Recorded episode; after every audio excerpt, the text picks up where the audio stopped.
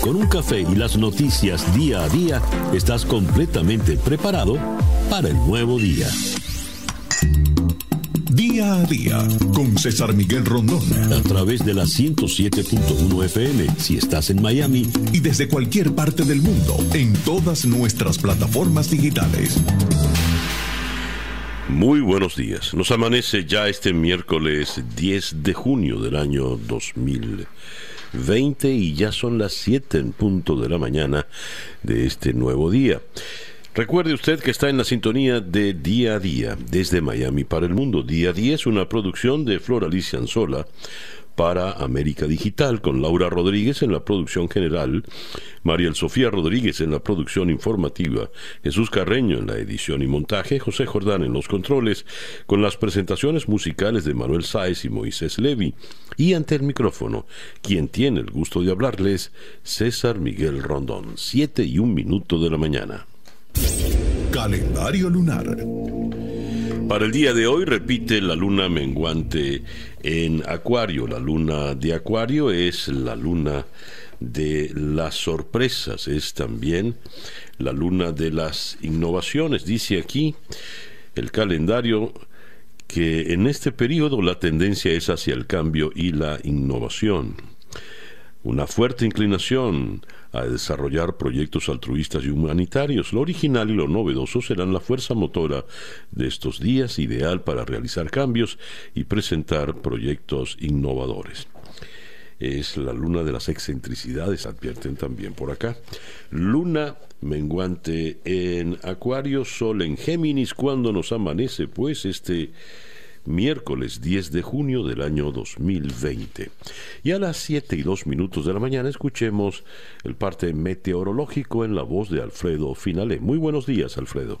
Hola, ¿qué tal César? Muy buenos días para ti, muy buenos días para todos los amigos que están en sintonía en este miércoles, junio 10 del 2020. Ayer una jornada cálida y húmeda, pero con poca lluvia. Máximas temperaturas que estuvieron entre 1 a 2 grados por encima de los valores normales para esta época del año, con valores que estuvieron alrededor de 90, 92 grados en buena parte del área y tuvieron lugar entre las 2 y las 3 de la tarde. Bueno, pues hoy les comento que el mapa del tiempo muestra las altas presiones muy retiradas sobre el Atlántico llegan débilmente al sur de la Florida al tiempo que un nuevo frente avanza hacia el este, se ubica hoy sobre el noroeste del Golfo y será otra jornada cálida y húmeda para el sur de la Florida. En detalle un día parcialmente nublado, cielos mayormente nublados solo en ocasiones manteniéndose aislado el riesgo de lluvias y tormentas eléctricas quedando hoy entre un 30 a un 40%. La mañana con vientos variables débiles y calma, luego en la tarde vientos del este que en el mar podrán alcanzar de 5 a 10 nudos, olas de dos pies de altura, la bahía ligeramente movida.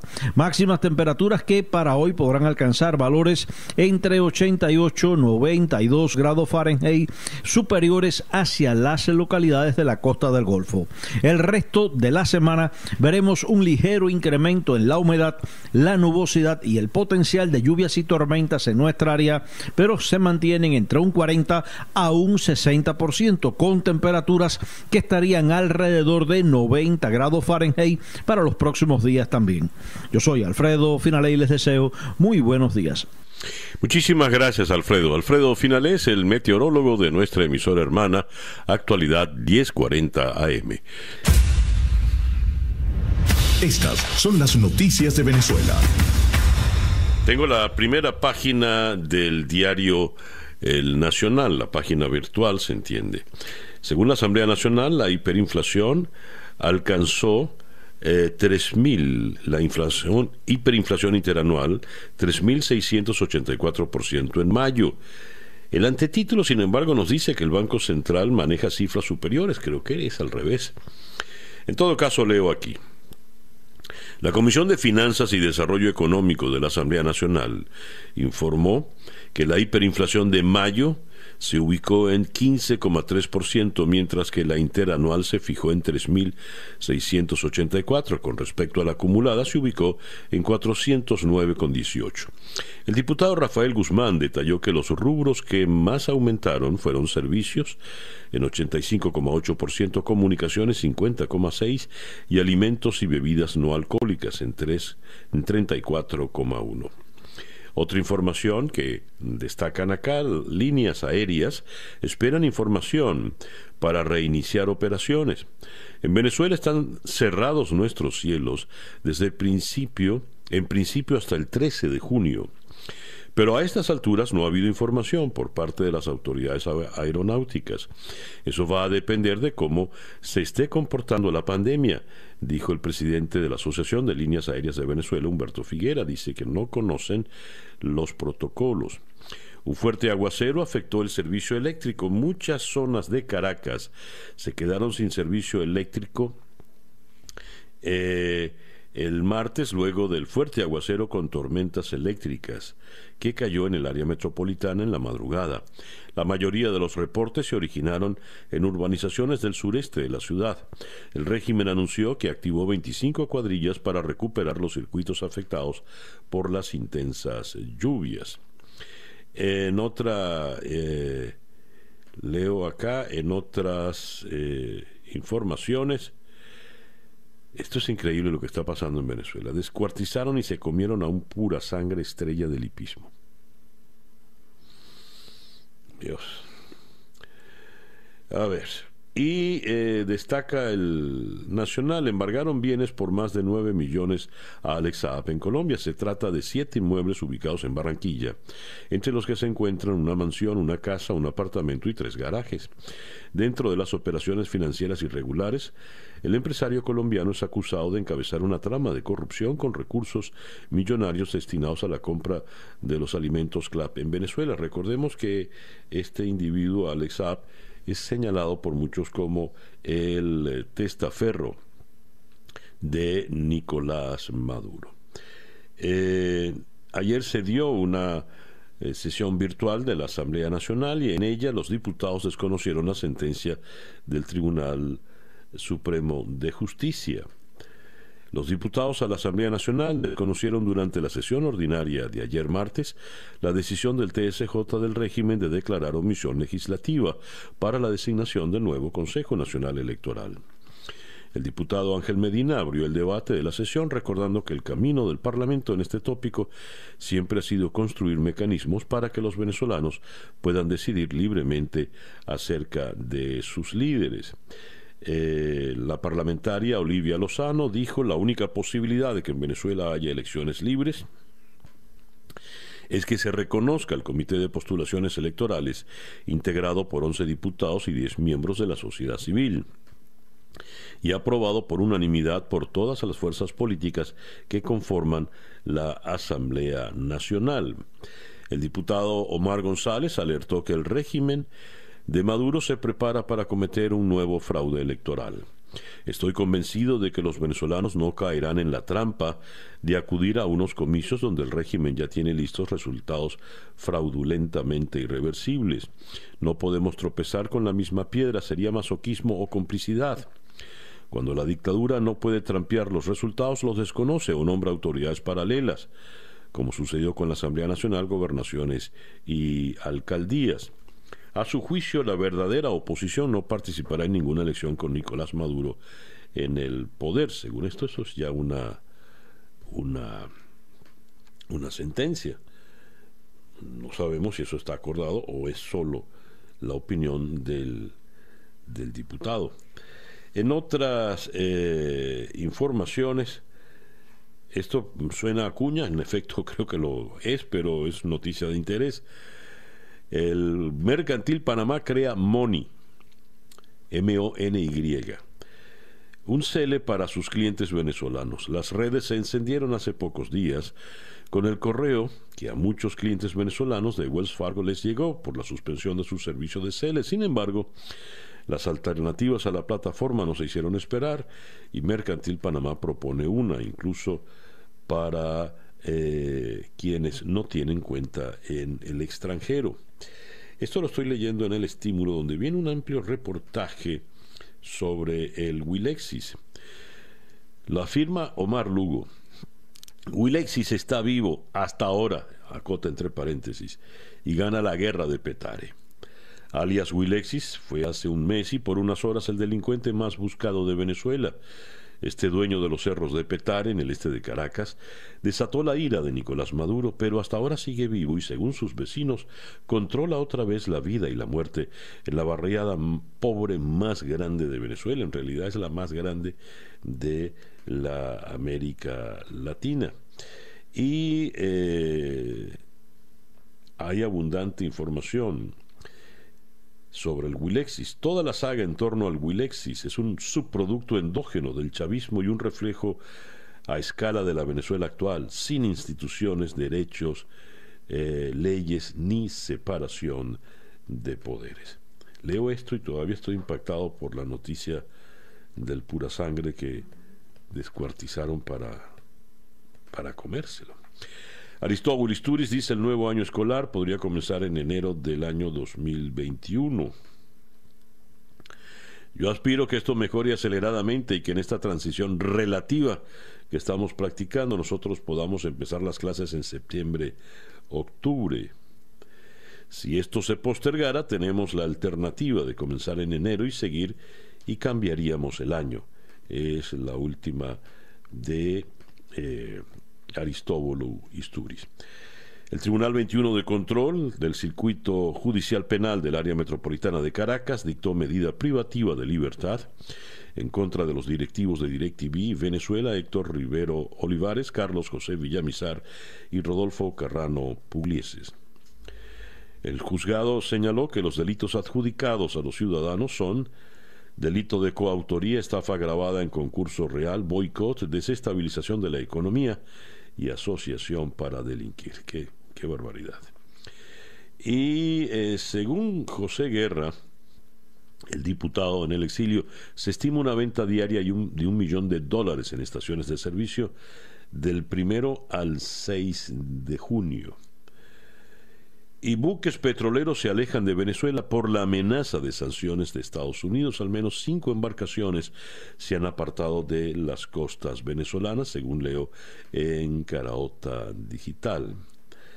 Eh, dice acá, uno de los buques que se alejó fue el Sea Dancer con bandera de Malta, que se dirigía a la refinería de Amuay. La embarcación se disponía a cargar alrededor de un millón de barriles de crudo con destino a una refinería en Malasia.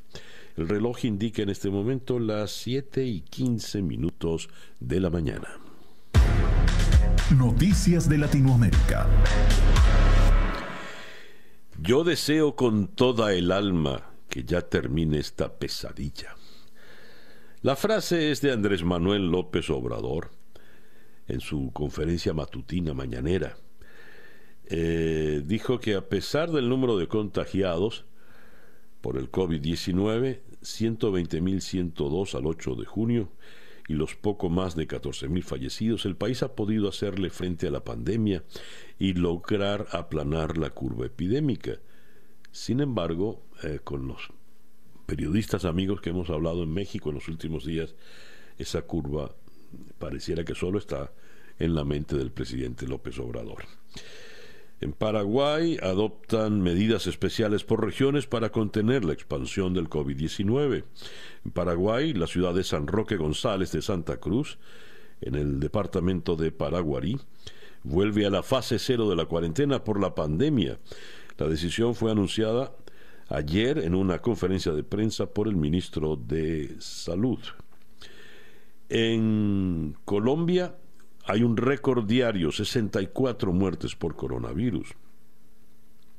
Colombia marcó ayer, martes, un récord diario de 64 fallecidos por el coronavirus, 30 de ellos en el departamento caribeño de Atlántico, y sumó 1.359 nuevos contagios según el boletín diario del Ministerio de Salud.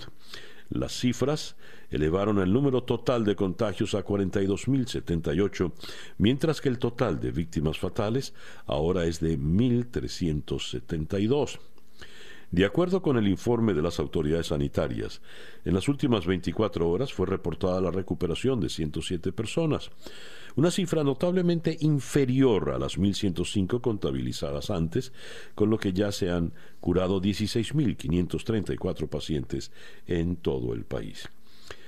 La ministra de la Mujer en Chile renuncia tras apenas 34 días en el cargo fue objeto de varias controversias en ese tiempo. Escribió en su tuit la señora Macarena Santelices. El día en que se entienda que la causa de las mujeres no tiene color político, es de todas y para todas, podremos avanzar. Por mi lealtad al presidente Sebastián Piñera, al país y a las chilenas, hoy decido dar un paso al costado. Mi compromiso será siempre con el servicio público. Y es textual de su Twitter. Perú supera los 200.000 contagios de COVID-19 en poco más de tres meses. Eh, el número de fallecidos se elevó a 5.738, según el último reporte del Ministerio de Salud. Y cerramos en Bolivia. Una ley para ampliar hasta el próximo 6 de septiembre el paso para celebrar elecciones pasó ayer el trámite legislativo, tras el que el Ejecutivo interino puede promulgarla o devolverla con observaciones al Parlamento. La ley que fue propuesta por el órgano electoral fue aprobada en esta misma jornada en sesiones consecutivas de las cámaras de diputados y de senadores. Eh, quiero cerrar con una información. Esta es de Venezuela, pasa que la tenía al final. Ayer el ministro de la Defensa condecoró a los funcionarios que participaron en la operación Gedeón. A ver. El general en jefe condecoró a los efectivos de la Fuerza Armada que participaron en las acciones para desmantelar a la denominada Operación Gedeón. El ministro destacó que los efectivos hicieron una acción militar acorde al cuerpo castrense, los buscaron, los apresaron y los pusieron a la orden de la justicia. Además, resaltó la responsabilidad del diputado Juan Guaidó en la fallida incursión frustrada en Macuto, mientras que otro grupo fue capturado en Chuao. La operación Gedeón fue una chambonada, y más chambonada aún es esta acción heroica de guerra de la cual se ufana ridículamente ahora el general Padrino López. Son las 7 y 20 minutos de la mañana. Escuchas día a día con César Miguel Rondón. Nuestra agenda para el día de hoy, miércoles 10 de junio. Vamos a comenzar en la ciudad de Caracas hablando con la diputada de la Asamblea Nacional, Delsa Solórzano, a propósito del tema que está planteado con la circunstancia electoral. Y tenemos, recuerden, ya pronto se comienza la segunda mitad del año y este año habría que elegir diputados. Ya leíamos en la, en la nota del diario El Nacional eh, que algunos diputados dicen de ninguna manera se va a ir a elecciones, de ninguna manera va a haber elecciones libres con esta eh, pantomima que está formulando el régimen, con la complicidad del Tribunal Supremo de Justicia. De allí vamos a, de Caracas vamos a Miami, vamos a conversar con Jorge Cancino, el editor principal de los temas de inmigración en Univisión. Los tres escenarios para DACA en la tensa espera de los Dreamers ante el fallo de la Corte Suprema de Justicia. En estos tres meses, a la espera de un fallo sobre el DACA, los Dreamers que se benefician del programa han vivido un tiempo de angustias e incertidumbre sobre lo que les depara el futuro. Luego vamos hasta Buenos Aires para conversar allá con Luis Gasulla.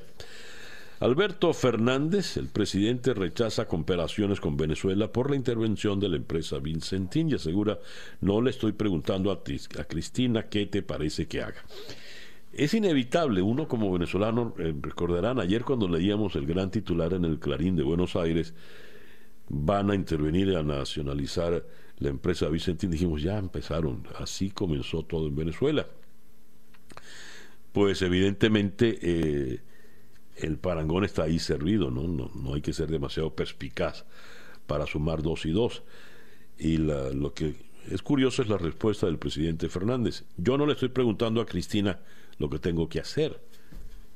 Dice mucho como que se está revelando, lo está, lo está traicionando el subconsciente. Luego vamos a conversar con el eh, diputado José Guerra, diputado de la Asamblea Nacional Venezolana en el exilio. Él escribió recién un artículo muy interesante que ayer les comentábamos en Al Navío. ¿Por qué los militares en Venezuela sucumben ante los negocios y la corrupción? Bueno, lo cierto es que los generales ganan 16, 18 dólares. ¿Y cómo es que si ganan 16 y 18 dólares tienen esa vida de grandes pachás? Pues allí está el detalle. Vamos a conversar eso con José Guerra. Luego vamos a la ciudad de Atlanta. Frida Gittis, periodista de CNN. Aumentan los casos de COVID en 22 estados de los Estados Unidos, mientras algunos otros levantan las restricciones. Eh, ¿Cómo vamos a darle un, un paneo a la situación, esta situación tan peculiar que se ha presentado en todo el mundo, pero de una manera muy aguda en, en Estados Unidos? Entre el dilema económico de abrir o no abrir la economía la expansión o no del COVID y esto en medio de las protestas y las manifestaciones masivas que se han dado en buena parte del territorio de los Estados Unidos, en las manifestaciones antirracistas por el asesinato de George Floyd. Y vamos a cerrar en la ciudad de Bogotá nuestra pauta de hoy con el periodista del diario El Tiempo, Holman Rodríguez. Colombia caerá menos que el mundo y la región, el Banco Mundial, hace el pronóstico. La reducción en Colombia será del 4,9% en este año. Vamos a, a, cerrar entonces allí en Bogotá. Esta será nuestra pauta para el día de hoy. Miércoles 10 de junio del año 2020. Esto es día a día desde Miami para el mundo y son las 7 y 24 minutos. El editorial con César Miguel Rondón. Leyendo el uh, artículo de Omar Lugo sobre el Wilexis en la barriada de Petare, me llamó la atención este párrafo. Wilexis es una especie de Pablo Escobar Gaviria de tercera división. De vez en cuando se deja ver en la zona repartiendo arepas y otras comidas a los vecinos. Impone el orden en las disputas por los camiones cisterna de agua. Aplica toques de queda y decide sobre la vida y la muerte de muchos vecinos. Hasta se atreve a desafiar al mismísimo Nicolás Maduro, eh, máximo jefe visible del chavismo que gobierna a Venezuela con puño de hierro. Los mensajes de voz grabados por Wilexis corren como los chismes acelerados por las plataformas de WhatsApp y Twitter. Los teóricos de la conspiración y los laboratorios de guerra sucia del chavismo lo proyectaban como un sustituto del líder opositor Juan Guaidó, el presidente del acosado y aniquilado Parlamento que es reconocido como mandatario interino de Venezuela por unas 60 democracias de corte occidental. Maduro hasta llegó a tomar partido en esa guerra entre dos zampones de alto calibre, en alusión al Wilexis y el gusano. Esa versión de un Wilexis líder opositor parecía más bien otro de los esfuerzos del chavismo por humillar a sus vencidos rivales. No sé si en efecto es para humillar o no a sus vencidos rivales, que ya tienen bastante con sus propios problemas.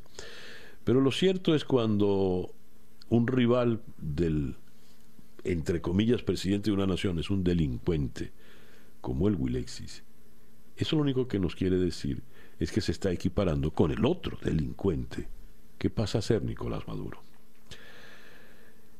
Esto en un país donde los sangre son descuartizados para alimentarse.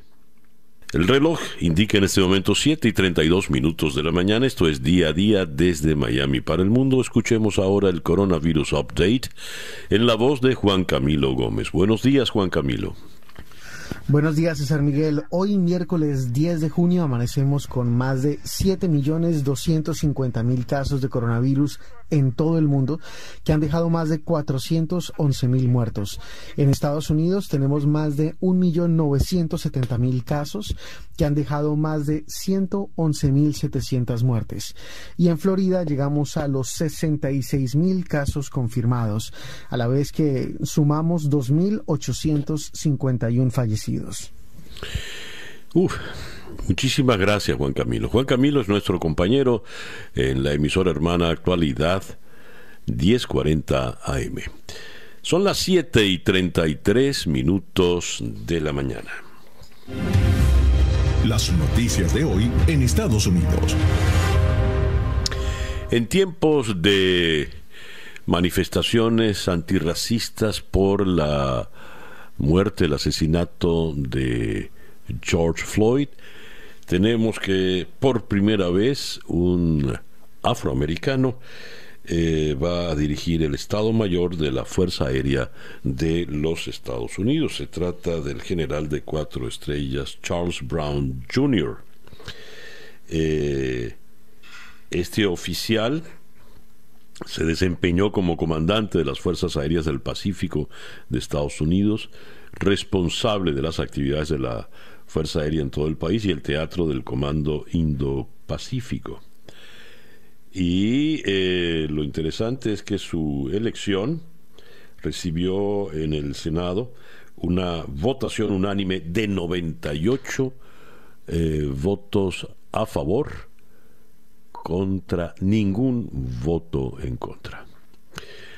Ayer se dio el funeral de George Floyd y la fotografía de el hecho del acontecimiento se tiene muy desplegada en la primera página del The New York Times. Esto cuando continúan, eh, dice el The New York Times, eh, que hay tendencias, hay teorías de que hay conspiraciones detrás de todas las manifestaciones antirracistas y el que se ha incorporado a esto es nada menos que el propio presidente Donald Trump con una sugerencia, en fin, ¿cómo, cómo calificarla? Trump sugiere que el anciano agredido por policías podría ser un agente de Antifa. Recordemos, se hace viral un video en estos días de un anciano de setenta y tantos años, setenta y cinco años, que se acerca a un piquete de policías a decir algo. Los policías vienen caminando hacia él y uno le empuja violentamente. El anciano cae, cae de espaldas, pierde por completo el equilibrio y de inmediato vemos cómo eh, de su, debajo de su cabeza empieza a manar sangre. Tiene algo en la mano y de esta mano pierde el control y queda inerte. Pues bien, ha escrito el presidente Donald Trump el siguiente tweet. Esto ocurrió en la ciudad de Buffalo, en el estado de Nueva York. Ha, ha escrito el presidente. Martin Gugino, como se llama el anciano de 75 años, fue empujado después de que aparentemente intentara escanear las comunicaciones de la policía para bloquear el equipo. Lo vi, se cayó más duro de lo que lo empujaron. Le apuntaba al escáner. ¿Sería una trampa? En inglés, could be a setup. Pues bien, a la fecha, eh, ya el señor Martin salió de la unidad de cuidados intensivos y necesita descansar, según dijo su abogado. Es decir, terminó en terapia intensiva. Ahora, el gobernador del estado, Andrew Cuomo, refuta las afirmaciones del presidente Donald Trump. El gobernador Andrew Cuomo arremetió contra el presidente por plantear lo que estimó como una teoría de conspiración sin fundamentos sobre el anciano de 75 años agredido por, por oficiales de la policía de Buffalo. Trump puso en duda las lesiones sufridas por Martin eh, Gugino. Y lo cierto es que esta nueva reacción de esta nueva reacción del presidente pues le trae evidentemente inconvenientes a nivel político. Como insisten los analistas, al presidente hay que quitarle el tweet o que lo lo alivie un poco. Y por lo pronto tenemos acá los resultados de la encuesta más reciente de ABC. El presidente está muy bajo en los ratings eh, por su manejo de la epidemia del coronavirus. Eh, Joe Biden está por encima de Donald Trump, 53% a 43%. Eh, y la última, en la última encuesta, también de ABC, de ABC, la diferencia era apenas de dos puntos, 49 de Biden contra 47 de Trump. El manejo de la pandemia pues ha hecho que estas, eh, esta diferencia se ensanche. Ahora hay que ver cómo se termina de complicar esto si le agregamos el tema del, elemento racial. en otras informaciones, esto lo leo en el Diario de las Américas de Miami, la alta responsable de la Organización Mundial de la Salud catalogó como un malentendido indicar que, ese, que el tipo de contagios por parte de personas asintomáticas eran muy inhabituales. Eh, esta, la experta María Van Kerkhove, responsable técnica de la célula de gestión de la pandemia en la OMS, aseguró que todo había sido un malentendido ante la sorpresa que provocaron sus declaraciones del lunes cuando indicó que este tipo de contagios por parte de personas asintomáticas eran muy inhabituales. Qué, construcción tan rara en castellano. Estamos intentando recibir más información de países para responder verdaderamente a esa pregunta, puntualizó luego la experta. Estados Unidos y Rusia reanudarán el diálogo nuclear, pero China genera dudas, esto según un despacho de AFP.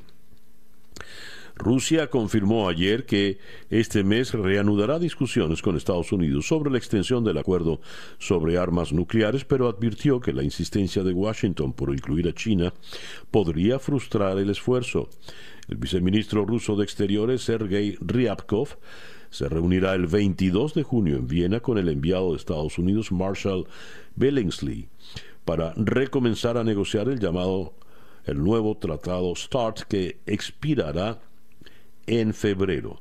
El presidente Donald Trump se retiró de varios acuerdos internacionales, pero dijo tener especial interés en preservar el nuevo START que obliga a Rusia y Estados Unidos a reducir a la mitad sus inventarios de lanzadores de misiles estratégicos. El reloj indica en este momento las 7 y 41 minutos de la mañana. La información del mundo día a día. Comenzamos en Europa con este despacho de la agencia EFE. El presidente del gobierno español, Pedro Sánchez, ha unido fuerzas con el presidente francés, Emmanuel Macron, y la canciller alemana, Angela Merkel, y otros tres líderes para reclamar a la Comisión Europea un conjunto de medidas que garantice la mejor preparación ante futuras pandemias. Sánchez, Macron y Merkel han firmado junto a los jefes de gobierno de Dinamarca, Bélgica y Polonia, una carta dirigida a la presidenta de la, Comisión, Ursula von der Leyen, en la que le ofrecen un documento de trabajo con sus propuestas dirigidas a mejorar la coordinación de los países. Entre ellas está el acceso a bases de datos compartidas, la contratación europea de suministros básicos para prevenir su escasez o incluso el impulso y la optimización de la producción de este tipo de material dentro de la Unión Europea. Proponen asimismo una estrategia común de provisión y almacenamiento de material sanitario, medicinas, equipos de protección o test, y apuestan por un mecanismo europeo de protección civil que garantice la distribución del material, entre otras medidas. En otra información, esta vez de AFP, la Unión Europea atribuye a Rusia y China campañas de desinformación sobre la pandemia. La Comisión Europea acusa a Rusia y China de llevar a cabo campañas de desinformación con motivo de la pandemia del coronavirus en la Unión Europea para intentar socavar el debate democrático, cita textual, y pidió más dinero para esta lucha. Algunos terceros países, en particular Rusia y China, emprendieron campañas de desinformación sobre el COVID en la Unión Europea y en el mundo para socavar el debate democrático, exacerbar la polarización de la sociedad y mejorar su propia imagen, según una cita textual acá en AFP. Eh, por otra parte, el gobierno británico suspendió ayer su plan de reabrir todas las escuelas de primaria antes del verano por la imposibilidad de garantizar la seguridad ante el coronavirus, mientras afronta críticas por su gestión de la desescalada. El ejecutivo de Boris Johnson mantiene, sin embargo, su intención de que comiencen a operar el 15 de junio los comercios de bienes no esenciales, según confirmó en rueda de prensa el ministro de Empresa Alok Sharma, quien dijo que sigue en pie la reapertura progresiva y cautelosa de la economía. Alemania sufre la mayor caída de sus exportaciones en 70 años. La paralización de la economía por la crisis lleva a las exportaciones alemanas a desplomarse en abril 31,1% interanual y 24% con relación al anterior mes de marzo. Una OTAN de la salud para Europa, la propuesta alemana frente al coronavirus y otras pandemias. Jens Spahn, ministro de Sanidad alemán, plantea la creación de una organización europea que al estilo de la Organización del Tratado del Atlántico Norte, OTAN, sirva para defender al viejo continente ante pandemias como la del coronavirus.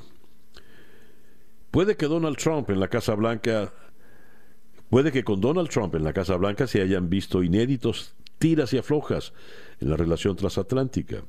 En Washington, D.C. se suele reprochar la falta de implicación europea en temas de defensa, mientras que en Europa se ven con malos ojos planteamientos del presidente Trump como esa reciente idea de retirar 9.500 de los 34.500 soldados que Estados Unidos mantiene en suelo alemán.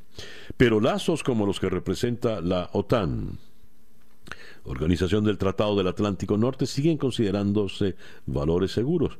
De lo contrario, el ministro de Sanidad de la canciller Angela Merkel eh, no habría recurrido a la Alianza Atlántica para hablar de una futura y deseable estructura que defienda al viejo continente frente a las pandemias. Recordemos que la OTAN se crea en plena Guerra Fría para enfrentarse es una alianza militar exclusivamente para enfrentarse a la, otra alianza militar del bloque soviético, conocido en su momento como el Pacto de Varsovia.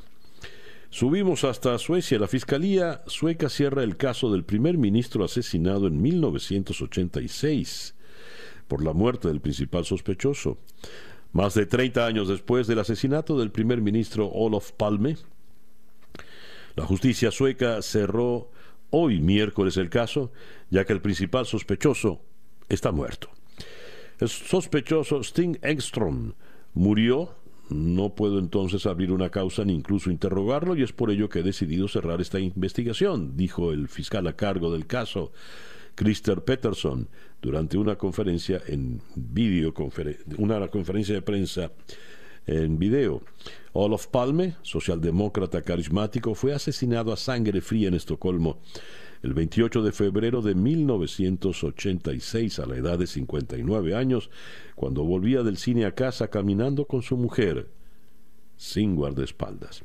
Yendo al Medio Oriente, los palestinos anunciaron que presentaron una contrapropuesta al plan estadounidense para el Medio Oriente y pidieron a los europeos a hacer presión sobre Israel para evitar una anexión de sectores de Cisjordania ocupada. A partir del primero de julio, el nuevo gobierno de la Unión Israelí, dirigido por Benjamin Netanyahu y Benny Gantz, debe presentar su estrategia para llevar a la práctica el plan del gobierno de Donald Trump, aclamado del lado israelí como una oportunidad histórica. El primer aniversario de las protestas de Hong Kong se salda con 53 detenidos. Vamos ahora a la ciudad de Caracas. En la línea telefónica está la diputada de la Asamblea Nacional, Delsa Solórzano. Delsa, muy buenos días.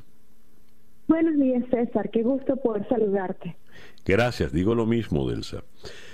Delsa, el Tribunal Supremo de Justicia, en su sala constitucional, con el magistrado Mendoza a la cabeza, eh, toma medidas importantes, declara omisión legislativa para eh, la designación del nuevo Consejo Nacional Electoral, omisión legislativa de la Asamblea Nacional, lo cual no deja de ser curioso como apuntaba el magistrado, el ex magistrado de la antigua Corte, Román Duque Corredor, quiero decir, cuando los magistrados eran de verdad magistrados, expertos en derecho, quien decía si esta asamblea es desconocida y está en desacato, ¿cómo es que ahora le reclaman una omisión legislativa?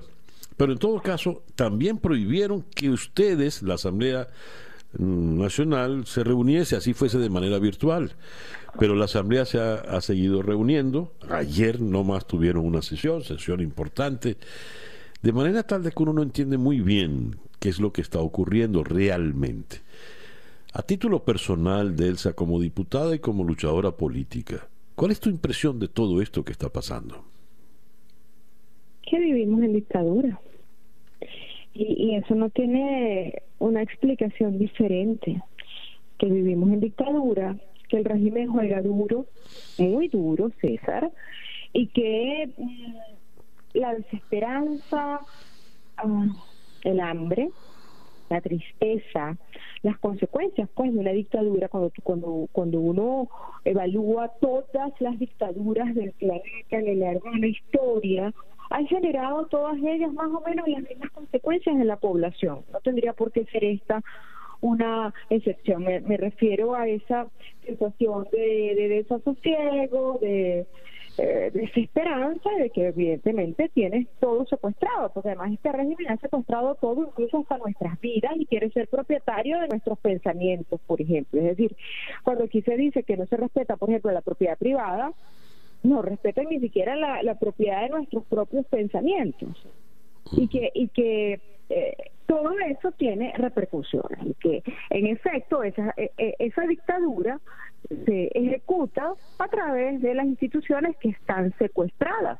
Y en este caso, eh, eso que, que llaman Tribunal Supremo de Justicia no es tal, porque esos señores no son magistrados, a ver, todo una, un, enredo que probablemente en el planeta no se entienda, pero la realidad es que esos señores, eh, hay que recordar que eran diputados en el periodo pasado y que votaron por sí mismos cuando perdieron las elecciones para estar ahora usurpando los cargos en el Tribunal Supremo de Justicia. Y que como ellos así, desde la Asamblea Nacional, nosotros nos asignamos unos magistrados legítimos, a los cuales inmediatamente les dictaron orden de captura, los que no lograron salir del país, incluso uno de ellos fue detenido, lo recordemos, lo recordamos, el magistrado Serpa, y luego de esa detención él decidió eh, bueno, obviamente por razones personales, después de haber pasado bastante tiempo preso, eh, renunciar a ese cargo de magistrado para el cual había concursado, hicimos un concurso público para ello, etcétera. Lo, lo digo, César, porque hay que recordar todos, todos los episodios que hemos vivido durante estos años. Recuerdo que el día que íbamos a juramentar, los que fuimos hasta el Tribunal Supremo de Justicia, los magistrados no llegaron y yo que sí fui al tribunal, este, nos llegaron los colectivos, recuerdo que nos golpearon brutalmente, esas imágenes parece que se borran de nuestras memorias. Esa gente que está ahí usurpando cargos ha pretendido acabar, porque para ellos se autodesignaron, con la Asamblea Nacional desde el mismo momento de nuestra elección. Ahora emiten una decisión, que yo no la llamo sentencia, en una reunión que para mí no es una sesión de, ninguna y eh, toman una decisión, repito, espuria, donde ellos pretenden que nosotros no vamos a cumplir con nuestro trabajo. Pues se equivocan. El único órgano que tiene capacidad y competencia legal para designar los rectores del CNE es la Asamblea Nacional. Y para ello ha estado trabajando un comité de postulaciones que preside el diputado Ángel Medina y que ha hecho todo lo que manda la ley desde la designación del propio comité, la integración de la sociedad civil, de la, etcétera, todo lo que exige la legislación venezolana para eh, designar pues a, a los eh, rectores del Consejo Nacional Electoral ha sido cumplido y eso ha sido informado en la Cámara por el propio diputado Medina. Conversábamos en el día de ayer con el diputado Medina y cuando le pregunté eh, cuál era la opción, me respondió resistir.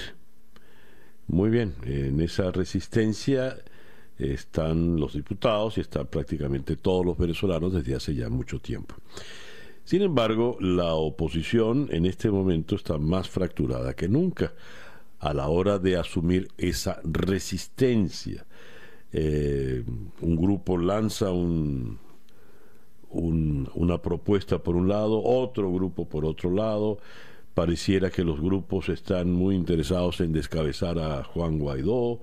El grupo que representa a Juan Guaidó ya se le considera así un grupo.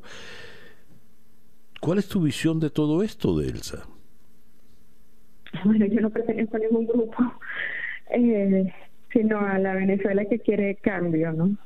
Y lo digo con mucha seriedad y respaldo, sí respaldo al presidente Guaidó desde la Asamblea Nacional, desde la presidencia de mi partido Encuentro Ciudadano, desde el espacio que él mismo me pidió que asumiera en la Asamblea, porque la verdad es que esto para mí lo que es más trabajo y más responsabilidad de las que ya tengo, que son bastantes, me pidió que lo ayudara en la jefatura de fracción de la unidad, eh, y así lo hice por compromiso con Venezuela.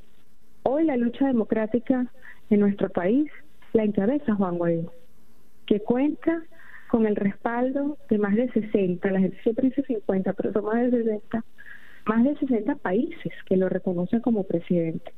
Hace un par de días, el lunes de hecho, eh, se organizó un foro extraordinario, un diálogo parlamentario mundial, eh, de la región que eh, se organizó a través de la Unión Interparlamentaria, con la presidenta Gabriela Cuevas Barrón, el GRULAC de la Unión Interparlamentaria, que es el Grupo Latinoamericano y del Caribe, del cual soy su primer vicepresidente, eh, en la OEA, secretario Almagro, el Parlacen, Parlasur, Parlacentro, Parlaméricas, uh, Parlatino y todos los presidentes de los congresos del, del, del sur eh, desde el norte hasta el sur, no estaba Canadá, eh, donde todos ellos reconocieron al presidente Juan Guaidó como el único y legítimo presidente de la Asamblea Nacional de Venezuela. Estaban conversando los presidentes en torno a todo lo que tiene que ver con las consecuencias económicas que ha traído el COVID para nuestra región y cómo podemos nosotros eh, coordinar acciones parlamentarias desde todos los parlamentos eh, eh, para, para restablecer el aparato productivo nacional. Dos días antes habíamos logrado con la gente de Parlaméricas eh, también un, foro similar donde estaban todos los parlamentos de las Américas, de Canadá hasta el sur, desde Canadá hasta la Patagonia, con el presidente Juan Guaidó. Y eso yo creo que tiene que verse. Y, y César, mira, yo tengo, tú me conoces desde que yo era dirigente estudiantil. Han pasado los años. 22 años de lucha por esto.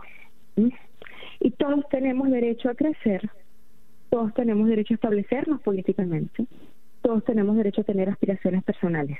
Todas esas aspiraciones después de tantos años son absolutamente legítimas. Pero ninguna aspiración, y esto siempre lo digo, es más importante que la libertad de Venezuela.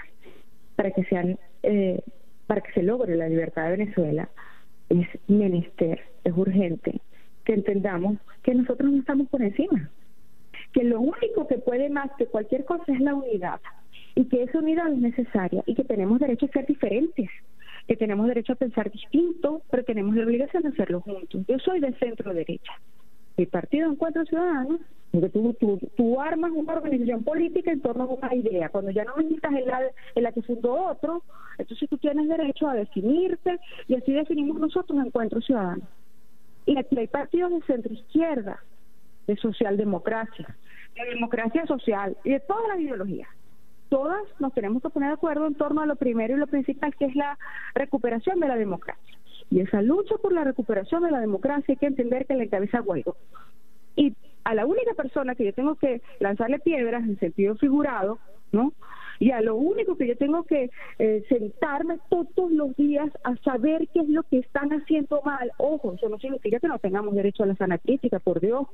Y además yo soy bastante crítica, por cierto. A veces me pongo incluso fastidiosa y sé que hasta incómoda soy bastante incómoda dentro de las fuerzas de la oposición, lo soy, porque soy muy crítica, pero dentro, donde nos ponemos de acuerdo, donde salimos siempre de las reuniones con un acuerdo conjunto, donde todos tenemos que salir a impulsar la misma idea y la misma estrategia. Si nos dedicamos a, a todos a construir y a remar para el mismo lado, créeme que yo siento que será mucho más fácil. Delsa, muchísimas gracias pues por atendernos en la mañana de hoy. Gracias a ti, César. Gracias a la diputada de la Asamblea Nacional, Delsa Solórzano. Leo este artículo publicado en, Univisión. El título ya nos pone en contexto los tres escenarios para DACA en la tensa espera de los Dreamers ante el fallo de la Corte Suprema de Justicia acá en los Estados Unidos. En estos tres meses, a la espera de un fallo sobre DACA, los Dreamers que se benefician del programa han vivido un tiempo de angustias e incertidumbre sobre qué les depara el futuro. Firma este artículo Jorge Cancino, todo un experto en estos temas migratorios, es el editor precisamente de Inmigración de Univisión y lo tenemos en la línea telefónica. Jorge, muy buenos días. César, buenos días, gracias por la invitación. A ti por atenderla, Jorge. ¿Qué han sido estos tres meses y dado tu experiencia en estos asuntos, realmente qué pueden esperar los llamados Dreamers? Por lo que he hablado con ellos, varios de ellos en estos tres meses, incluso de antes, han sido tres meses de mucha angustia, de, mucho temor. Cada día, cada vez que la Corte Suprema emite fallos, pues ellos tiemblan porque no saben si en ese momento se va a paralizar todo o van a poder seguir viviendo en Estados Unidos. Y tal como Claro, el, confinamiento por la pandemia ha perturbado todo, ¿verdad? Pero ¿qué, se, sí, pero ¿qué se sabe? Eh, ¿Qué se especula? ¿Qué se comenta? Eh, ¿Qué puede ocurrir? A ver, el, Centro Nacional de Leyes de Inmigración, el MILC, eh, elaboró los tres escenarios que probables respecto al fallo. Pueden haber otros, pero estos son los tres más eh, visibles en este momento. El primero es que los magistrados de la Corte Suprema determinen que los tribunales, en este caso los tribunales inferiores, no tienen la capacidad para revisar una decisión tomada por el presidente, en este caso de cancelar DACA. Si es así, entonces la cancelación de DACA que el gobierno anunció el 5 de septiembre del 2017 cobra vigencia nuevamente. El segundo escenario es que la Corte dice que sí puede revisar, el Tribunal Superior puede revisar eh, eh, DACA y determinar que el programa es legal. En ese caso, sigue todo tal, tal cual estaba el 4 de septiembre del año 2017. Y un tercer escenario, la Corte dice que eh, la cancelación de DACA por parte del gobierno es legal, pero la Corte comenzaría o tendría en ese dictamen que indicar qué va a suceder en cada etapa y con cada uno de los trimestres de los 700.000 aproximadamente que tienen DACA. Esos serían los tres escenarios posibles. El peor, el tercero, evidentemente. En ese caso, ¿qué ocurriría, Jorge? ¿Cómo, cómo procedería? A ver, el tercero y el primero son peligrosos, pero también pueden haber otros, eh, César. Eh, porque si se cancela, si volvemos al 5 de septiembre del 2017, hay que recordar que en ese momento el gobierno dio seis meses de vigencia del programa y un periodo de tiempo para que los chicos con renovaran sus permisos de trabajo. Si vuelve a esa fecha, ya transcurrieron los seis meses, entonces automáticamente el programa pudiera quedar cancelado. Si es el tercer escenario donde la Corte dice que puede revisarlo, entonces y comienza los magistrados a, dictaminar de qué manera se cancela, eso también puede ser problemático porque o vuelve al 5 de septiembre del 2017 o establece nuevas fechas. Pero lo que no hay que olvidar, hay un cuarto escenario de por medio que es bastante riesgoso y que puede conllevar a la toma de las decisiones uno o tres, y es que la Corte Suprema se está metiendo con la autoridad del presidente. DACA, cuando fue aprobado, el presidente usó su autoridad presidencial para crearlo. Lo mismo el presidente Trump usó esa misma autoridad para cancelarlo y no creo que la Corte Suprema quiera intervenir en esos poderes presidenciales. ¿Hay algún precedente en ese sentido, Jorge? No, hasta ahora no, hasta ahora es, es único. No hay que olvidar que este gobierno en, en uso de la dormida y oscura sección 212F de la ley de inmigración, el presidente ha ido cambiando la ley de inmigración vigente desde la época de Lyndon Johnson a golpe de decretos. Eso es lo que le permite esa sección dormida de la ley de inmigración, pero que solamente se debía activar en épocas de guerra o, en épocas muy difíciles. Lo que ocurre con este gobierno que desde que asumió ha declarado prácticamente una guerra para el tema de inmigración y por eso se atribuye el uso de esa sección. Mm, ya. Jorge, muchísimas gracias por atendernos en esta mañana. Gracias por la invitación, César. Era Jorge Cancino, el editor de, principal de inmigración en Univisión. El reloj indica en este momento las 8 y 13 minutos de la mañana, caen día a día desde Miami para el mundo. Día a día con César Miguel Rondón. Y de Miami bajamos ahora hasta la ciudad de Buenos Aires. Allí está el periodista Luis Gasulla. Luis, muy buenos días. Buenos días, ¿cómo están? Muchas gracias por el llamado. No, a ti por atendernos. Luis, este, cuando vimos la decisión del presidente Alberto Fernández en contra de la empresa Vincentín, eh, confieso que a mí como venezolano, pues de inmediato se me alborotaron los recuerdos y dije, ah caramba, así comenzaron también por allá. Pero el presidente Fernández rechaza cualquier tipo de comparación con Venezuela y me llama mucho la atención esta frase. Eh, la decisión fue mía. No le estoy preguntando a Cristina qué te parece que haga. Ustedes allá en la Argentina, ¿cómo ven este asunto, Luis? La, la opinión pública está absolutamente dividida, el país está dividido, lo hemos hablado en, en Caramba, se nos fue la, la línea, se cayó la llamada con Luis Gasulla. Eh, recordemos el, el, caso, estamos hablando de una de las principales agroexportadoras de la Argentina y eh, estamos hablando mm, de un, una empresa que tiene en este momento una deuda de 1.350 millones de dólares. Nadie seriamente puede pensar que nosotros tenemos como política quedarnos con las empresas privadas, esencialmente porque no creo en eso, dijo el presidente eh, Alberto Fernández.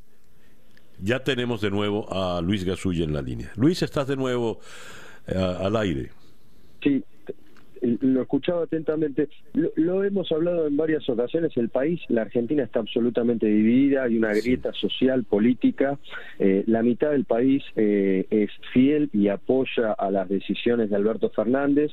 Del otro lado hay una oposición un poco más fragmentada, pero también que se hace oír. Y la decisión fue bastante festejada en muchos medios de comunicación. Hay un falso progresismo que, que, que se ha incubado en universidades, en colegios, en en, todo el sistema educativo argentino desde los últimos años y, y se ha festejado como una especie de eh, soberanía, algo que pasó cuando acá se expropió una parte de aerolíneas argentinas, cuando pasó lo mismo con IPF y las deudas después las pagó el Estado. Acá estamos hablando de la primer molienda de oleaginosa, la más importante, que produce mm, casi 30.000 toneladas por día, que vende 3.000, maneja un negocio de 3.000 millones de dólares al año, que el 85% de lo producido se exporta. Y Alberto Fernández levanta la bandera de la soberanía alimentaria como hacía Hugo Chávez años atrás y lo mismo pasó con IPF, con la soberanía energética, y a los argentinos jamás nos descontaron o tuvimos una nafta más barata. Nunca ocurrió. Y las deudas las hemos tenido que pagar. Esto claramente es eh, meterse con el mercado eh, agropecuario, con lo único que funciona en la Argentina, el campo. El campo está expectante y con un pie casi en la línea de batalla. De hecho, ayer se levantó el pueblo donde en Santa Fe, donde funciona eh, la empresa eh, Vicentín, y eh, prácticamente no dejaban ingresar a los interventores de una firma que estaba justamente interviniendo la justicia y el Poder Ejecutivo avasalla al Poder Judicial anticipándose a algo que se podía haber resuelto eh, con los eh, caminos normales de, la intervención judicial que, estaba ocurriendo en una empresa que tenía problemas de pago, que tenía una deuda muy importante con el Banco Nación argentino, pero que por su nivel de facturación lo podía resolver eh, con un plan de pagos importante, interesante. Dice eh, el argumento de la soberanía alimentaria, ese fue el mismo argumento de Hugo Chávez y luego de Maduro, y Venezuela, dicen los expertos, está al borde de una hambruna ya. Pero, queda, sin seguir con las comparaciones, cuando Alberto Fernández dice, esta fue una decisión absolutamente estratégica, ¿de qué estrategia se está, está hablando el presidente? Por eh, al escuchar y al observar el, festejo de los militantes y de los medios de comunicación financiados por la plata de la corrupción del kirchnerismo, eh, ellos vuelven o creen volver al primer peronismo, a la Junta Nacional de Granos, a que el Estado controle cómo y de qué manera se realizan las exportaciones, que el agroexportador le tenga que pedir eh, permiso y que los dólares se los quede el Estado en un primer momento, y hay algo que Perón llamó el IAPI. Ayer festejaban y decían, regresamos al IAPI, eh, una junta justamente de granos en el que se monopoliza la, la producción, se define a quién exportar, y eh, se fija el precio. Lo que no saben los eh, eh, el gobierno, o, supongo que lo debe saber, es que hoy los precios de la soja, los precios de los productos se fijan en Chicago, se fijan en Estados Unidos, no se fijan acá. No va a influir en, en la venta de los productos alimenticios en la Argentina esta decisión. Claramente es pisar al, al sector agropecuario con la excusa de la soberanía alimentaria, es tratar de domesticar y muchos se preguntan, ¿no? ¿Por qué quieren salvar a los 4.000 trabajadores de Vicentín cuando estaban cobrando sus sueldos día a día, cuando Aerolíneas Argentinas hoy tienen suspendidos a 7.500 trabajadores que no se les puede pagar, cuando uno de los correos privados más importantes del país, OCA, vinculado con eh, testaferros del sindicalista más importante de la Argentina, como es Hugo Moyano, no cobran sus sueldos desde hace varios años o lo cobran en cuotas, ¿por qué le interesa en Vicentín? Bueno, Vicentín estuvo asociado en el último tiempo, sus dueños tenían una particularidad, eh, filiación política cercanos a Mauricio Macri. Esto es mm. claramente eh, intentar eh, decir, bueno, Vicentín la fundieron, Vicentín estaba mal, por los negocios espurios de Macri. Claramente eh, se vincula con otras causas judiciales que empiezan a surgir en estos días para tratar de llevar a Mauricio Macri a deambular por los tribunales de Comodoro Pi o eh, directamente a encarcelarlo. De manera tal de que de eso se trata en el fondo, de una retaliación política, Luis. Está mezclado las dos cosas. Lo económico es un gobierno que se quedó sin dólares que necesita los dólares y que la decisión es la expropiación. De hecho, hoy el jefe de gabinete dice, no tenemos en mente expropiar todas las empresas con deudas. O sea, se está hablando de otras empresas que se podrían expropiar. De hecho, hay una empresa láctea que ha tenido serios inconvenientes, que es una de las más importantes en la Argentina, que es Sancor, y ya hay rumores de que está en la lista de las empresas que el gobierno le ha puesto un ojo. Y en la cuestión política es todo lo que huele a simpatía por el macrismo, por Juntos por el Cambio, como lo quieran llamar, hay que eh, asociarlo con la corrupción y hay que eh, tratar de, eh, mm, bueno, domesticarlo, aplastarlo e investigarlo. Leo en La Nación, citan a Fernández diciendo, Sancor no está en la mira. Cuando el presidente dice eso, ¿es para pensar exactamente lo contrario entonces? La semana anterior a la noticia de Vicentín, el presidente tuvo una reunión con los empresarios más importantes y le dijo, nosotros no vamos a Venezuela, yo creo en el capitalismo, olvídense de los proyectos de algunos diputados disparatados como Fernanda Vallejo, cercanos a Cristina, que hablaban de justamente expropiar empresas. Bueno, los empresarios se enteraron por televisión de esta decisión y no lo pueden entender. Eh, así que eh, hay que fijarse en los hechos y no en las palabras. Alberto Fernández ha devaluado el peso como ha devaluado a su propia palabra. Hoy Alberto Fernández está claro que es lo mismo que Cristina Fernández de Kirchner y es casi un escribano de las decisiones de su vicepresidenta. Dios. Luis, muchísimas gracias por atendernos en esta mañana. Un abrazo grande, saludos a ustedes. Luis eh, Gasulla desde la ciudad de Buenos Aires. Son las 8 y 22 minutos de la mañana acá en día a día desde Miami para el mundo.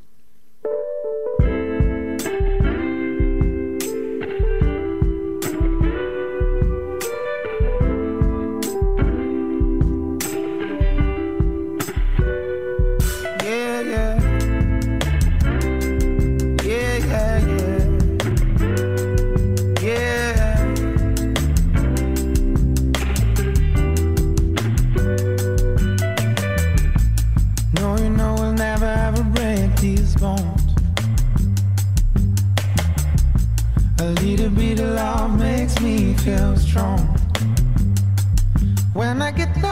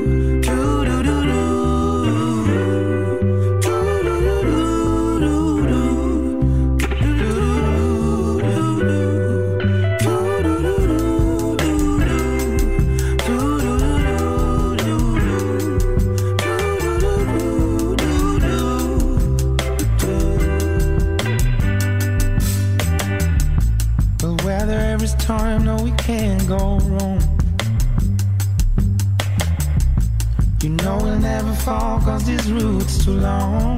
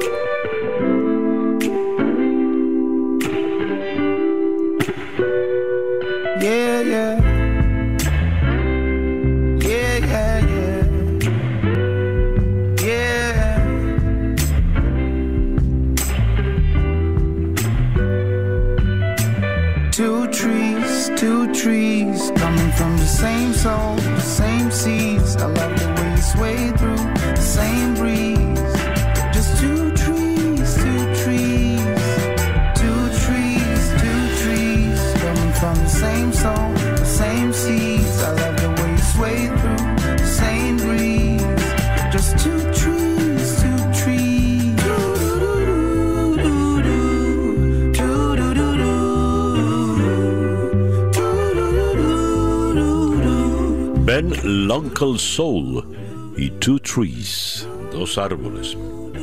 Son las 8 y 26 minutos de la mañana acá en día a día. desde Miami para el mundo. Leo que HBO Max retira lo que el viento se llevó de su catálogo de Estados Unidos por las acusaciones de racismo.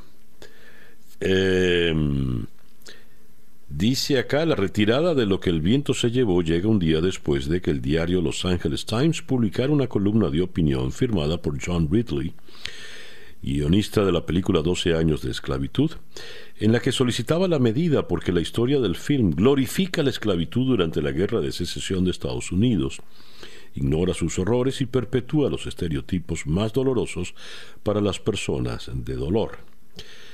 El periodo histórico en el que se basa la película y la novela original es un capítulo aún controvertido en la sociedad de Estados Unidos, ya que los estados del sur querían proclamar la independencia al negarse a abolir la esclavitud.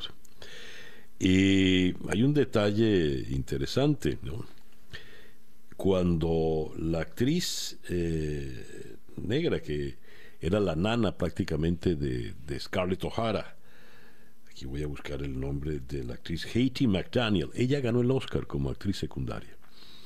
Y en la ceremonia de entrega de los Oscars, ella tuvo que sentarse separada de sus compañeros al final de la sala por las leyes de segregación racial. Estamos hablando del año 39, cuando ganó el Oscar. Ahora, esto de, prohibirla, sacarla, en definitiva, esa era la visión que se tenía, ¿no? Sería bueno una revisión y en todo caso, pero porque se borren las cosas del pasado no las películas del pasado no, necesariamente se va a borrar lo que ocurrió. lo, pertinente sería superarlo todo en el presente.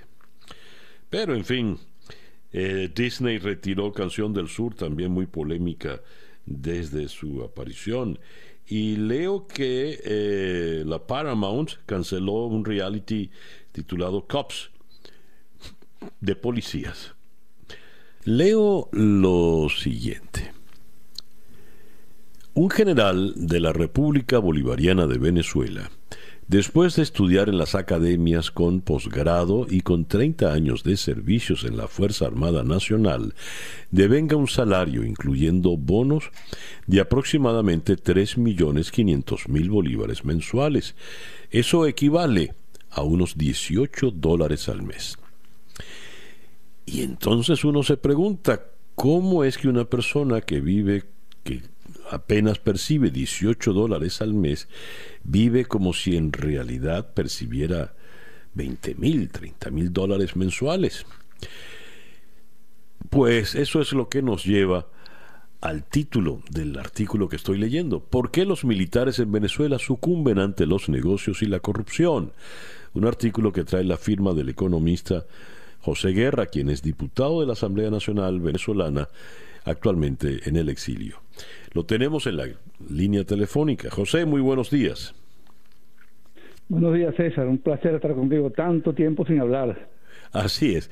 José, a ver, eh, evidentemente 18 dólares es un sueldo ridículo para un general que además eh, suele exhibir todas sus eh, condecoraciones ganadas en no sé cuál batalla, pero, pero con una vida muy, muy ostentosa apuntas a que este es el flanco por donde estos militares, estos generales, sucumben ante los negocios y la corrupción.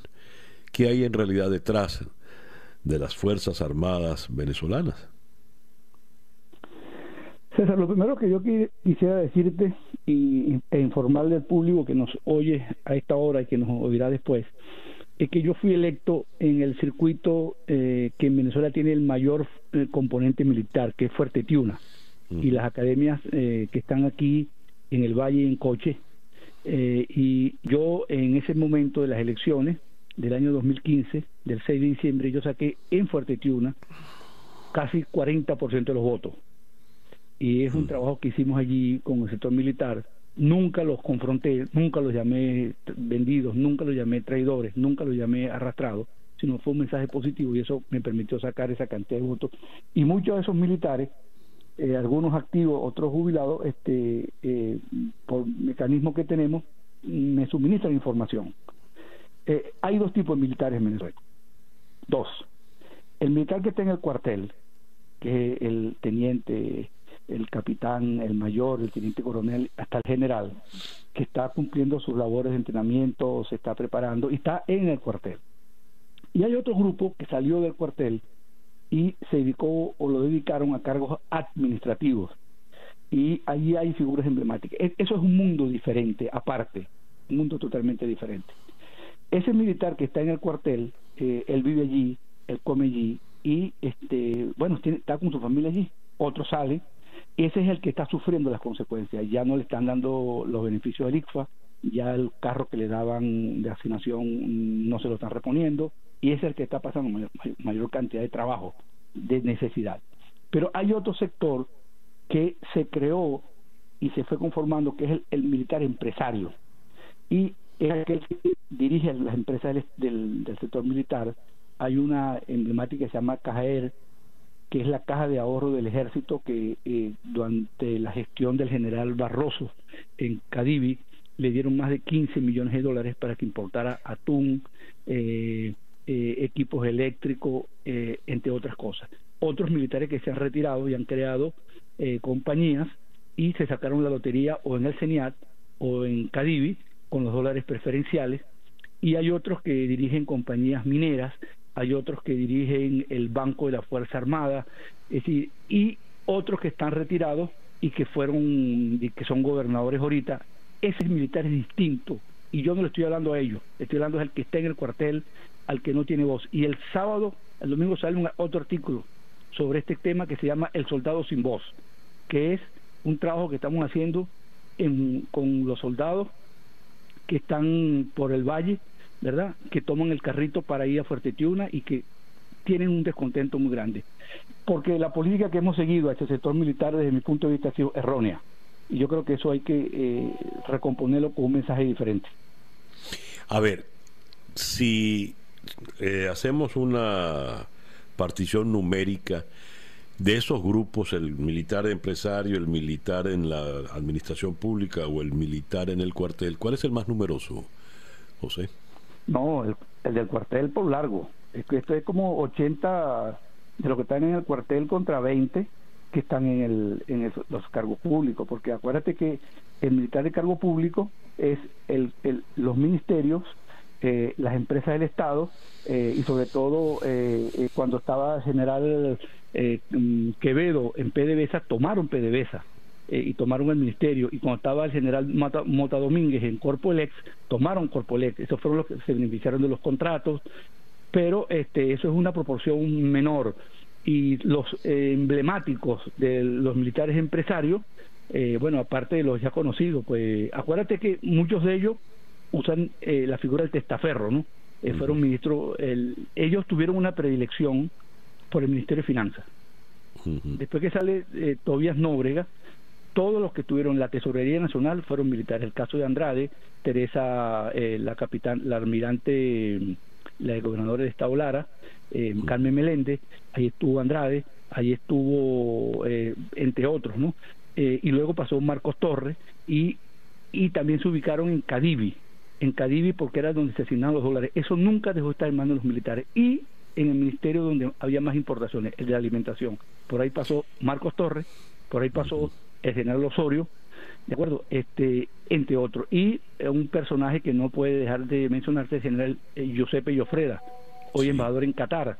Él tuvo a cargo lo que llamaban la Corpoivex, que era la Corporación Venezolana de Comercio Exterior, era que hacía todas las compras de alimentos clave, con Alex ese militar no es bien visto, no es bien visto por los que están en los, cuarteles, bueno, porque por, el, por la ostentación, eh, hay uno de ellos que dirigió una empresa que se creó que llamaban eh, eh, Andina de Festejo, que tenía todos los contratos con el CENIAT, bueno, y hay cosas que no se pueden esconder, ¿no? la tos y la, el dinero.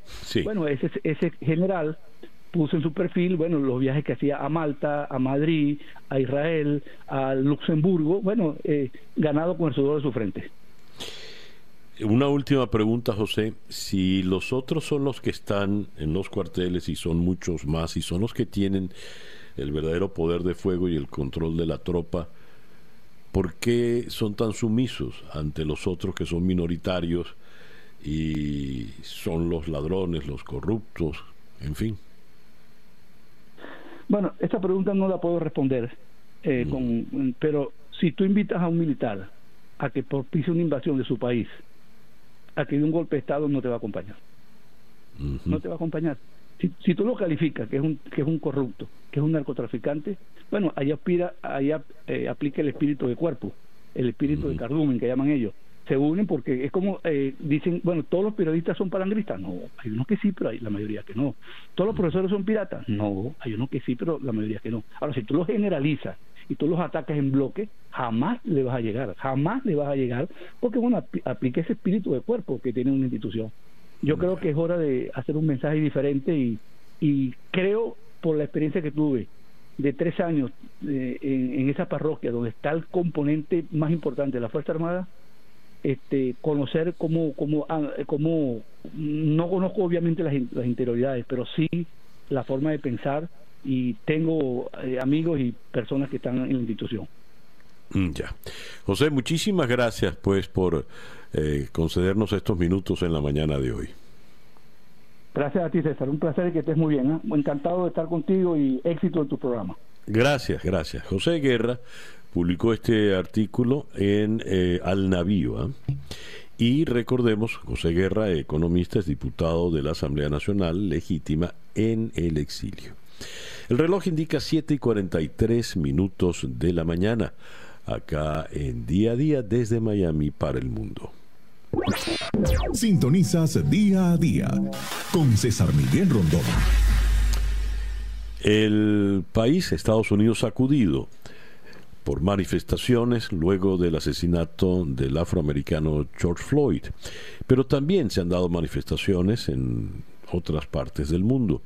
Un artículo publicado en The Washington Post nos advierte que este podría ser el, punto de quiebre en la lucha contra el racismo, el turning point en los Estados Unidos y más allá. Dice que se han visto manifestaciones desde los Países Bajos, Holanda hasta Nueva Zelanda, desde Londres hasta Lusaka. Quien firma este artículo es Frida Gitis, a quien tenemos en la línea telefónica. Frida, muy buenos días. Buenos días, César, ¿cómo estás? Gracias por atendernos, Frida. ¿Por qué este es el momento del, del turning point, esa torcedura en la lucha contra el racismo? Mira, lo que ocurrió en Estados Unidos con George Floyd ocurrió en un momento de, de, mucha tensión política y social. Es algo que ha estado ocurriendo desde hace mucho tiempo. Estos, estos homicidios eh, llevados a cabo por la policía contra hombres afroamericanos que no estaban armados, que a duras penas habían cometido algún delito, eh, han estado han estado preocupando, alarmando y enfureciendo a, un gran segmento de la población de este país desde hace muchos años, pero llegó en un momento en el que ya estalló, estalló esa presión. Pero lo que me ha llamado la atención a mí no es solo la reacción dentro de Estados Unidos, sino en otros países. Yo creo que eh, la atención que se le está prestando a Estados Unidos, que es algo que no es nuevo, esa atención eh, ha, inspirado a activistas y a la población, a la población normal de, otros países a que miren a lo que ocurre en su propia tierra. Y, es lo que hemos estado viendo, manifestaciones por todas partes que dicen estamos contra el racismo en Estados Unidos, pero miremos lo que está pasando en nuestro país. Ahora, eh, hay teorías de que esas manifestaciones en Estados Unidos forman parte de una gran conspiración. Sin ir más lejos, el presidente Donald Trump eh, forma parte de esa, de, esa, de esa tendencia. Publicó ayer un tuit donde decía que el señor este que empujaron en, en, en Búfalo por la policía de esta ciudad eh, del estado de Nueva York es un activista de Antifa y que todo formaba parte de una trampa. Eh, ¿Cuál es la realidad entre la conspiración y la espontaneidad de las manifestaciones? No existe ninguna conspiración. Eh, la mente de Donald Trump es una incubadora de conspiraciones, cuando piensa, cuando las noticias no le gustan, él, busca alguna explicación que, que lo justifique, eh, cuando no le gusta la realidad simplemente no la acepta. No hay ninguna conspiración, estas manifestaciones han sido absolutamente espontáneas. Sería imposible causar manifestaciones en tantos lugares. Eh, no, no, existe conspiración tan, tan eh, efectiva, tan eficiente. Las manifestaciones están ocurriendo por todas partes, en, ciudades grandes y pequeñas, en barrios, en, en, lugares donde generalmente no hay, no hay manifestaciones. Es una reacción espontánea y real y es algo que lo cree eh, aún los republicanos lo creen. Mira, eh, estaba mirando una, una encuesta esta mañana en la que aún los republicanos, la mayoría de los republicanos que generalmente apoyan a Trump, dicen que ha manejado estas protestas muy mal. Él está, Trump está desesperado porque ve lo que está sucediendo con su aprobación. Él no ha manejado esto bien y, le está causando problemas políticos muy serios.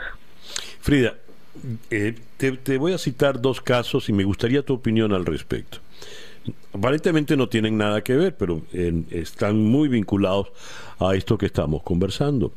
Por una parte, por ejemplo, HBO Max decide retirar la película Lo que el viento se llevó por toda la apología racista que hace y ver a los negros como seres inferiores y de alguna manera aupar la esclavitud.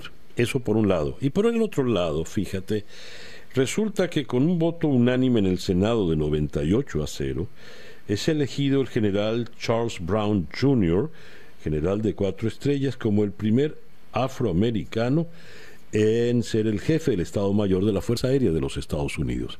Me gustaría tu comentario al respecto, por favor.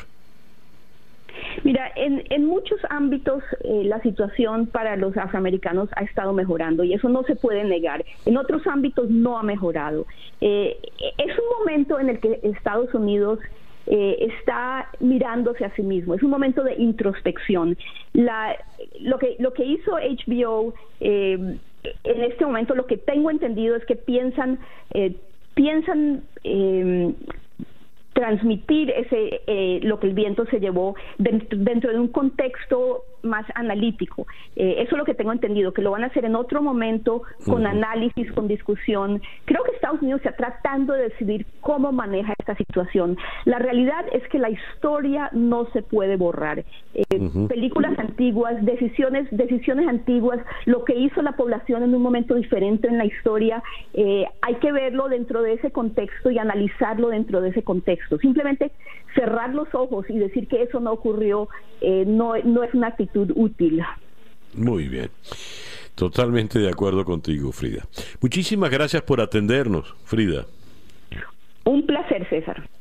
Frida Gitis, que es eh, columnista en The Washington Post, autora de este interesantísimo artículo, This could be a turning point in the fight against racism. Este podría ser el punto de quiebre en la lucha contra el racismo en Estados Unidos y más allá. Son las 8 y 50 minutos de la mañana acá en día a día desde Miami para el mundo. Día a día y de la ciudad de Miami vamos ahora a... Eh, no, perdón, Frida estaba en Atlanta. De la ciudad de Atlanta vamos ahora a la ciudad de Bogotá. Leo en el tiempo de Bogotá, Colombia caerá menos que el mundo y la región según el Banco Mundial. Eso no deja de ser una buena noticia para los colombianos. En la línea telefónica está el periodista de la Fuente Económica, precisamente en el diario El Tiempo, Holman Rodríguez. Holman, muy buenos días. Buenos días, César Miguel, a usted y a toda la audiencia. Gracias por atendernos, Holman. A ver, ¿a qué atribuye el Banco Mundial este, este, este pronóstico y cómo lo reciben ustedes? ¿Cómo lo recibe sobre todo el mundo empresarial y financiero y el gobierno del presidente Duque? Eh, pues mire, César Miguel, eh, pues si bien es cierto, desde hace un buen tiempo los indicadores económicos en Colombia han venido registrando una mejoría. Eh, la verdad también se ha dicho es que aparte de esas cifras frías del Producto Interno Bruto, el PIB, que pues en el primer trimestre de este año alcanzó a registrar un incremento del 0.4%, que frente a los países de la región, pues realmente sí es mucho mejor.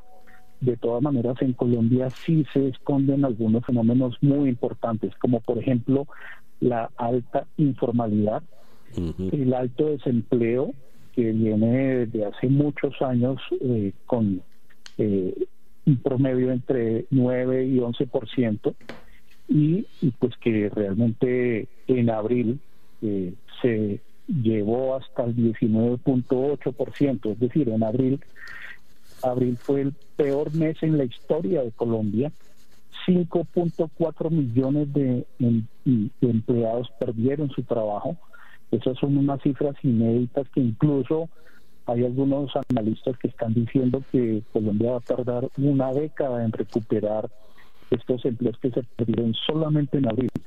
Entonces, si bien es cierto, Colombia tiene unas cifras gruesas como esta del PIB en las que se menciona que está tal vez mejor que algunos países de la región, eh, tiene unos elementos para analizar que van un poco más allá de, de esa cifra y pues obviamente es motivo también de, de preocupación porque finalmente a la persona de, de al, empleado, a la persona de la calle, pues eh, las, las cifras del PIB, pues digámoslo, pueden ser importantes, pero la gente lo que realmente está esperando es no perder su trabajo.